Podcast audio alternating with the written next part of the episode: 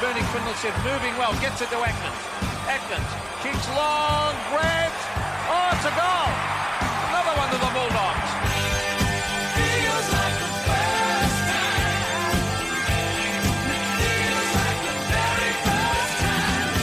You never forget your first. That's the name of this segment. I'm happy to say this week the man who played 127 games for the Doggies, 41 games for Fitzroy, had a terrific uh, AFL career, and then got into coaching, uh, got, in, got into VFL footy, and then into uh, coaching in the VFL, and had a really good uh, career there as well. And then uh, of recent times has got into school coaching. His name is Simon Atkins. Hello, Ax. Hey, Kev, how are you, mate? I'm going well. We're going to go right back, right back to Right Tassie, back, because uh, uh, as we, you know, uh, the groundswell grows and grows for uh, a Tasmanian team to be uh, to be put into the league, and it should happen. Um, you were one of the ones who had to leave home and, and come over to the mainland. Yeah, that's right, mate. Um, uh, 18-year-old, bright-eyed and bushy-tailed from Wynyard, went to Melbourne uh, with my twin brother, and um, yeah, it was a it was a magnificent experience, I suppose.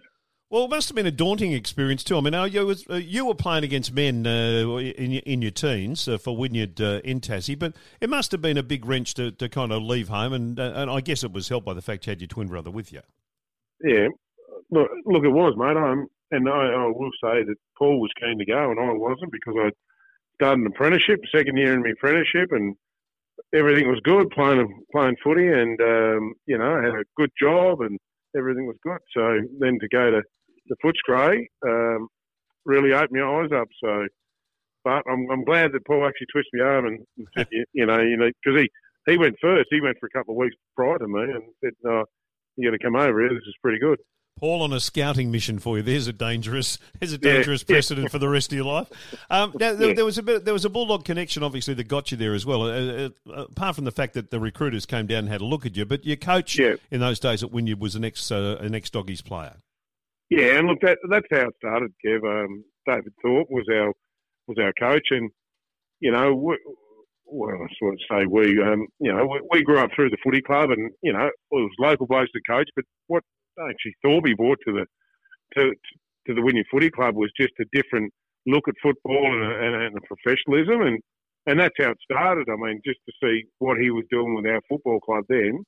Um, and then he obviously got in contact with the with the dogs, and um, yeah, they came down. And I remember um, Stephen Nash and uh, Shane O'Sullivan. They first time they came down and, and had a look was down at Smithton, which is down the road from from Wynyard, and it was just the coldest, wettest day of all time. And they, I remember I've heard him saying, uh, "Thorby, what'd you bring us down here for?" You know. So yeah, but that's how it started, mate, with with David Thorpe. Now you, you came over. Um, was it was it tough at the start? I mean, I think you were in one of those shared houses at the start, weren't you? Yeah. Oh God, yeah. Oh yes, yeah, yeah. The, the Hell House. It's, uh, That's it's, right. it's notorious. um, yeah, um, to come over and you know, being a which was a really good environment because we were all doing the same thing. You know, I think there was seven of us at one stage in the house, and I had a lady that would come in and cook our meals and all that sort of stuff. But but it was a good environment because we're all going through the same thing. We're working and, and training and and coming home. You know, at eight or nine o'clock at night, um, having your tea and and then you know have to get up in the morning. But you know that that's the way it was, and um, I wouldn't have had it any other way, mate. Was it a? I mean, it obviously would have been a culture shock, both from a, a football standard point of view and from a, and from a you know being away from home, uh, living on your own sort of point of view as well. Yeah. Look, the whole thing about it, like, I mean, when I said I, I was doing my apprenticeship, I'd jump in the car, and 20 minutes later, I'd be down the road and, you know, doing my job, and you'd jump back in the car. But it was uh, completely different having to negotiate Gordon Street down to uh, Barkly Street, you know, with that many cars and trucks and everything going around. So it, it was a, a, a, you know, a really big shock. But as I said, the environment that we were living in, because everyone else was doing it, it was good. You walked into a club uh, that had, you know had a little bit of success in that mid part of the eighties uh, when you arrived. You walked into Mick Malthouse. How was how was that at the start? Oh man, you know, you just you think you you know you train hard, and obviously it's the, the best level you can play at. But I can just remember going to Skinner Reserve and just you know you thought, well, I'm going to die tonight, and because training was so hard, and Skinner Reserve wasn't con, you know conducive to to falling on the ground because it was hard as a cat's head and all that sort of stuff. But again, I mean, lucky enough to, I'm pretty sure that's why, you know, i'm at the end of the day, I might have played 10 years because along with like Rick Kennedy, uh, Steve McPherson, Murray Rance took, you know, me and Paul under their wing and they trained hard and that's what you had to do. So, you know, it was really, really hard. And, um, but again, I, you know, that's why I was there for 10 years, I think. Uh, Sunday, the 5th of April, 1987, the SCG was uh, where you made your, your debut in front of 15,000 people. Uh, the doggies weren't going all that well at that stage, but uh, and Sydney were Sydney were absolutely almost unstoppable at that stage. Yeah. What are your, what are your memories in the lead up to being told you're going to play in that first game? Well, I've got a couple of really vivid memories of Sydney. Um, and the, the one at the top is the Swanettes, because I played the forward pocket my first game, and mm lucky enough to stand beside the Swanettes. right. and I think uh, Sydney kicked 26 goals that day or whatever it was. So every goal they kicked, this big booming song would come out, and the Swanettes would, would do their thing, you know. So, oh, right. you know, I was lucky enough to, you know, um, the parochial Sydney fans, you know, because they were, they were flying. Um, I was lucky enough to my first two kicks were, were two goals. Yep. Um, the first one came off my shin, and I turned around and thought, geez, that was lucky. Bloody Bamblett looked at me and said, how did that go through? And I said, I've got no idea, mate. um, but we got flogged. Uh, Mick Malthouse let go with one of his most outstanding sprays at half time. Um, and he actually had to go at me, and I'm thinking, geez, that's a bit harsh in my first game. yeah. And I remember running out after half time, and I hadn't done my boots back up. So they're, they're, my memories of my first game. Oh goodness me! Uh, did, did, did you get the chance? I mean, did uh, did you get the chance to kind of, um, uh, you know, let everyone know that you were playing? Because sometimes uh, I know later on you were uh, included late in a game, but uh, you, you were upfront about this when everyone knew you were going to be making your debut. No, no. Um, I think it was Thursday night, and we flew out the next day or whatever. So no, it's Thursday night. Oh, you're playing your first game, so that was it. Yeah, no, uh, no sort of uh, videos uh, that they do these days and all that sort of no, stuff. No, no, no, that's all, mate.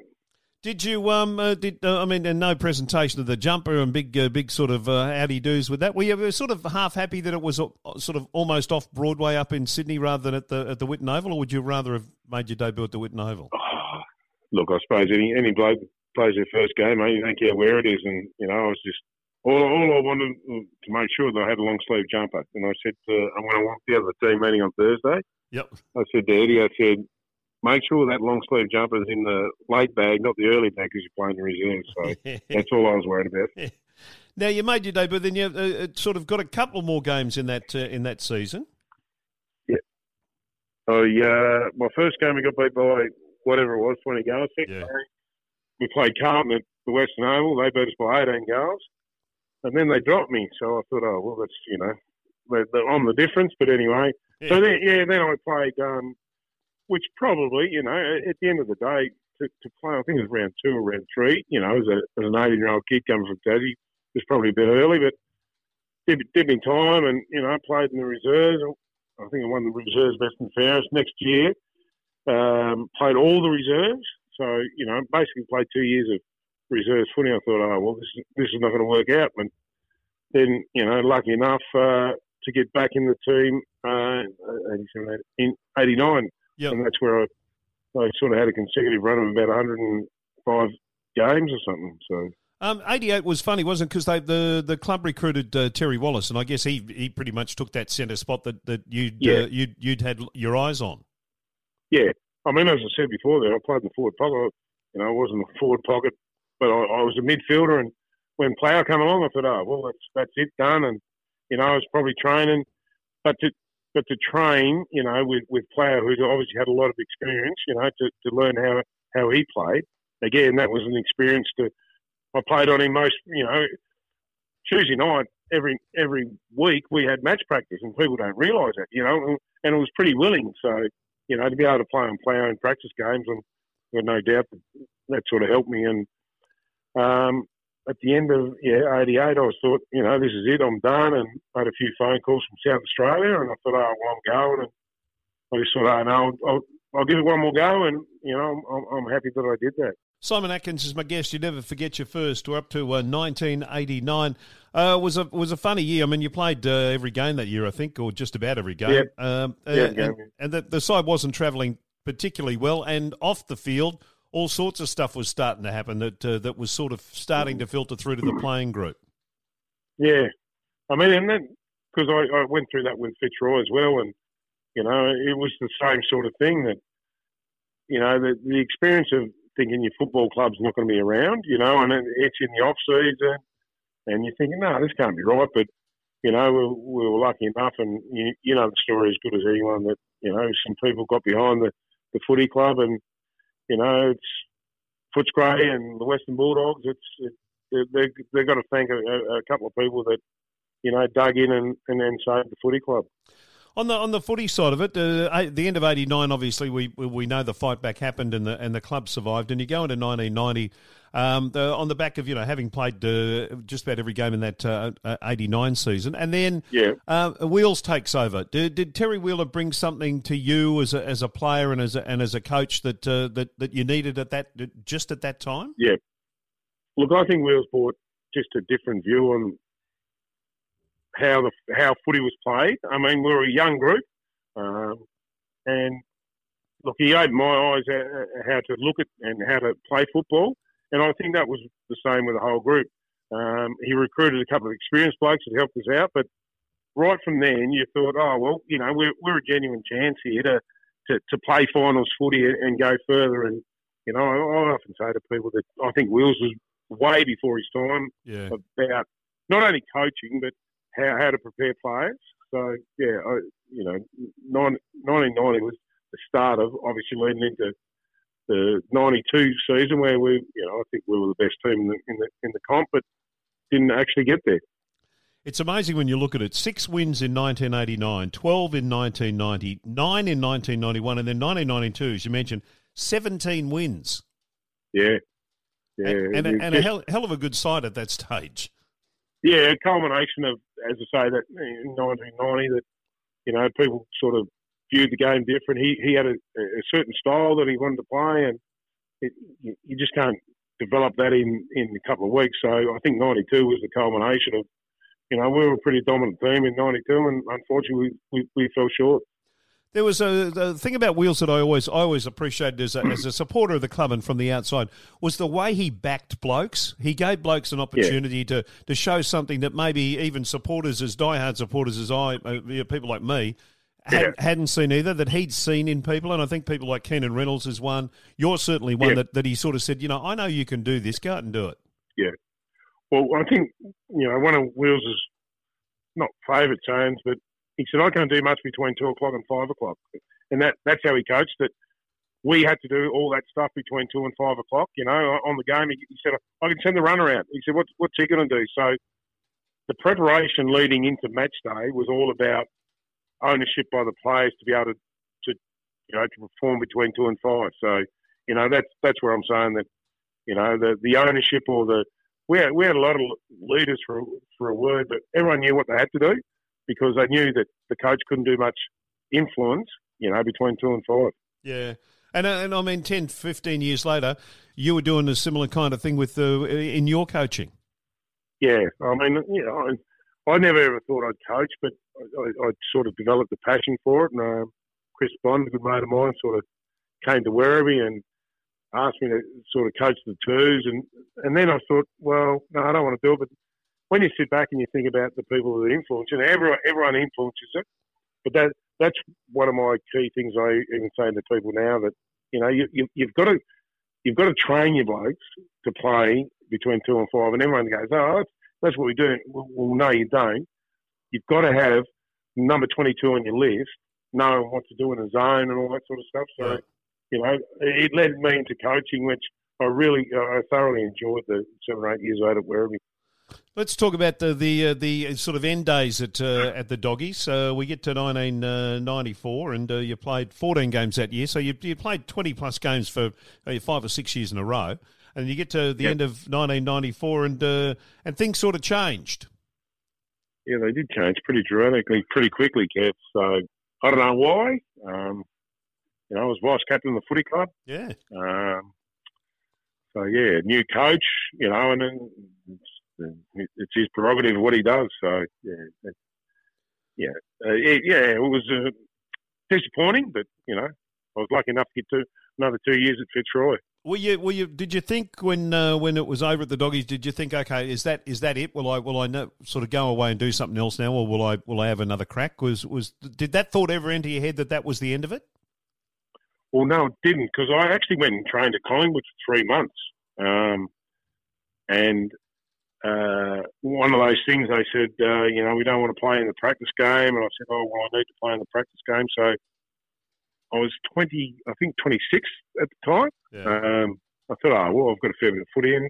And I was really looking forward to. I played one practice game in Collingwood, the St Kilda game that they, they ended me play. And, you know, I thought, oh, well, it's, it's going to happen. And uh, they didn't call my name out. And then Fitzroy sort of dragged my name out. So I didn't think it was finished because I was really, really keen. You know, as a 26 year old, you think, geez, I've got a lot of footy yeah. left in me. And I think I had some runs on the board as well, but but anyway, that, that's the way it is. Talking to Simon Atkins, uh, you never forget your first. Let's uh, go to Fitzroy. Was that did that turn out to be a good experience and one that you enjoyed the couple of years at Fitzroy? Well, you can't uh, you can't enjoy. Yeah, I, I played in thirty seven consecutive losses, uh, Kev. Um, yes. You know, I missed the game. They beat uh, Fremantle at the Western Oval one day, and I was out injured. I only missed about two games of my whole career injury. Um, but again, I, I, mean, I was so grateful to, to be able to continue to play AFL footy because I probably would have come back to Tasmania. I don't, I don't know what I would have done then, you know. So, and that led into a couple more years of footy, and you know, you get a bit older and you can sort of progress from there. So, although it was, you know, this particularly the second year was was no good. Um, it, it just wouldn't happen in this in this time. You know, they wouldn't let a footy club get to that point. Yeah. Um, and again, Fitzroy and, and Footscray are very similar. Had a lot of passionate people, and and the, I remember the last game, the second last game we played Richmond at the MCG, and you know we're probably fortunate we played the last game against Freo over in, in Perth, where the people were just devastated, you know. And um, I'm grateful for two years, um, but it yeah it, it was pretty strong, pretty hard towards the end. Yeah, no, very. So oh, it was a sad ending. It was they left they left the, the carcass of the football club out in the out in the you know out in the sun to, to die basically, so they yeah. could, so they could do something with it uh, that they obviously clearly planned for a while before that. Well, I think yeah, I think that the plan was yeah, as you say, well before what had actually happened, and you know just to to let a footy club you know, one of the I think third or fourth oldest in, in the com, just to die like that, yeah, it wasn't good. Yeah, no, it was it was very very sad. So at the end of that year, what did uh, what what was in your head to do? What were you, what were you thinking was going to be the next uh, sort of uh, sporting activity for Simon Atkins? Uh, professional well, golf, or were you going to continue playing footy? Hmm.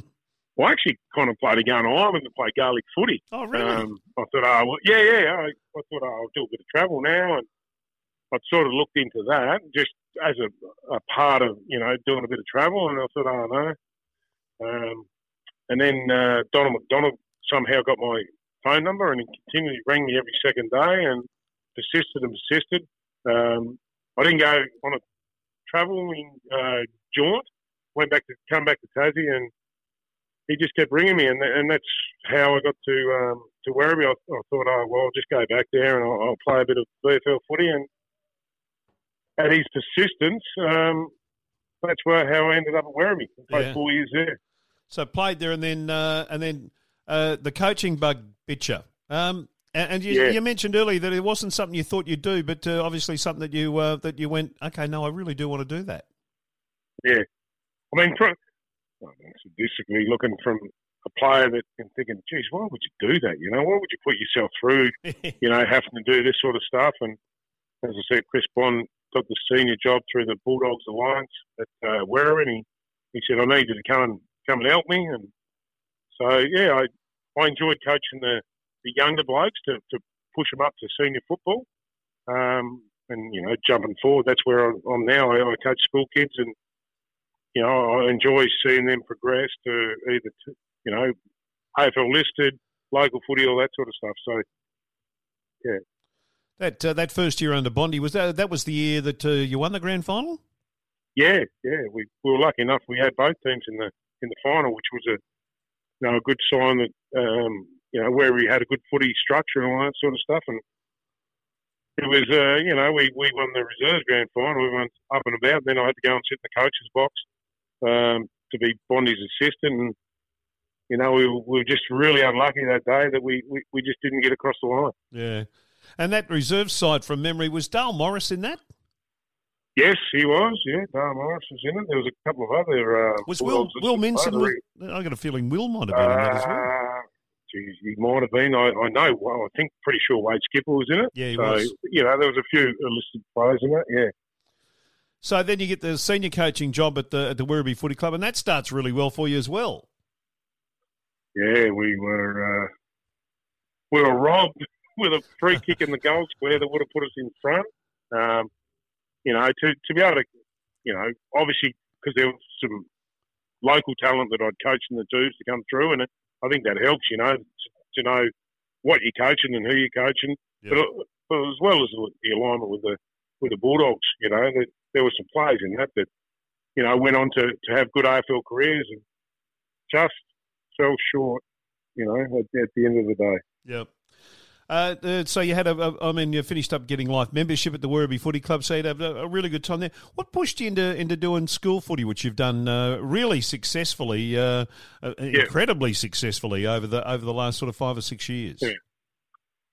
So the progression from from Werribee was I, I was really cooked, and, and, and I, you know, I'm, I'm fortunate now that I think I made the right decision. I had a I had a really good job, and I just thought I couldn't put uh, the full time, what Werribee wanted to, have a full time coach, and that's fair enough. And I, I remember saying to Johnny said, mate, I can't do this full time. I've got a, a, really good job, which is my future, um, which I still do now. And um, left, and I got a phone call from, you know, St Bernard's Football Club in the Ammos, and went there as an assistant coach for about, you know, four years. And part of that role was I'd lost a, uh, I suppose, in alignment with the school. The year 12 blokes were, were going somewhere else. So they sort of wanted to tie the two together. And that's how I started coaching St Bernard's. I'm eight years in now, um, coaching the, the first 18 in the in the ACC. And, you know, we've been lucky enough to win a couple of Herald Sun Shields. And, you know, we've won yeah. Lucky enough to win a couple of Herald Sun Shields. You've been you've been perennially in there every year, and, and just I mean, your, your trophy cabinet now must be another wing on your house. Yeah, well, I'm just hoping that when my young bloke, young Flynn, gets the you know nominate to go to St Bernard's, that there might be an interview. He just might be able to ease, ease his way in there. But um, yeah, look, it's it's good. Um, the ACC is a pretty strong comp. Um, you know, we played midweek, which allows the TAC Cup bikes to, to play, and it, um, yeah, it's, it's really good comp. We we have some silverware, I what's called silverware that we play for annually with Parade, um, St Joey's down in Geelong, and all that sort of stuff. So, we, yeah, we've won a we've won a few uh, trophies. The uh, the shift from uh, you know suburban footy, I guess, in many ways, uh, to school footy and to and to the TAC Cup, and probably even more school footy than the TAC Cup these days. Uh, an interesting way that uh, that footy's pathways changed. Yeah, well, it, it is. Um, I mean, for instance, at St Bernard's, we've probably got nine local clubs that the kids come from. Yep.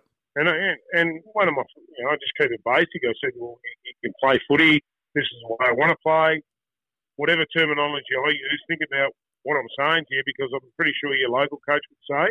But it's particularly at, at year 12 level, mate. It, you know, and that's why I, have always sort of said that it should it should advance the TAC Cup to under 19s because these kids have so much going through their head yeah. when they're in year 12, you know. But but you know, it's try to help them out. Yeah, no, obviously, and doing a terrific job. Now, one more game I want to talk to you about. Uh, you never forget your first, but uh, how well do you remember your twin brother's first? Because he made his uh, AFL debut 1992, round 23, Sydney versus Brisbane. It had been a long time coming. Uh, I think uh, you and probably a lot of other people weren't quite sure if it would ever come, but Paul finally did get to did get to make his AFL debut. Was it a twin experience? Well, I mean, you said there before about you know what they do now. They fly your second cousin up there to see your first game. But I, I, was watching on TV. You know, he's up there in Brisbane, and he had the long sleeve on. I thought, geez, you know, it's it's it's a balmy night up there and on the Gold Coast. So, um, but you know, Paul, he played two games. Um, he was tagging. I think he, which grind his gear something terrible. I mean, he'd never tag anyone in his life, but I think his first game he had to tag someone um, up there, and his second game he tagged, and I think he looked at Gary Buckingham and said, "Listen, mate," he said, "I can't tag anyone. I, I, I don't, you know, I go and get the football." So that might have been the end of his when he said that to the coach. Now, uh, the the famous stories of you two, you know, interchanging each other during your doggies days, and uh, you know, you being in a meeting, and then Paul being in a meeting, yeah. and you not being in there, and all that stuff. How much is myth and how much is fact? Well, there's no. The, the fact is, once it happened. Yeah. You know, Paul said, Paul said, "What goes on in there?" So, will you go in? Um, and he went in, and I actually, when he came out, I said, "So what happened?" He goes, "Oh, I can't remember." I said, "So what am I doing?" He said, "No, I don't know." So it actually happened once when Mick Malthouse was coaching. so you did. I remember walking into the rooms one day, and Paul was standing in a suit uh, in the in the corner of the room, and uh, I reckon five blokes fainted because they thought it was you and you were out of the game. Yeah. And it, that's the only time I saw that happen. But uh, yeah, it was interesting times. Hey mate, uh, thanks so much for spending some time with me talking about uh, your first game and your, your, your days with the doggies and uh, and at Fitzroy. It's been fantastic. appreciate your time and good luck for the future. Nah, thanks, Kev. I, and as you know, I used to have a thing that wherever the journey is a reward, and the, you know my journey's been a reward, mate. So. Yeah. Absolutely. Thanks, mate.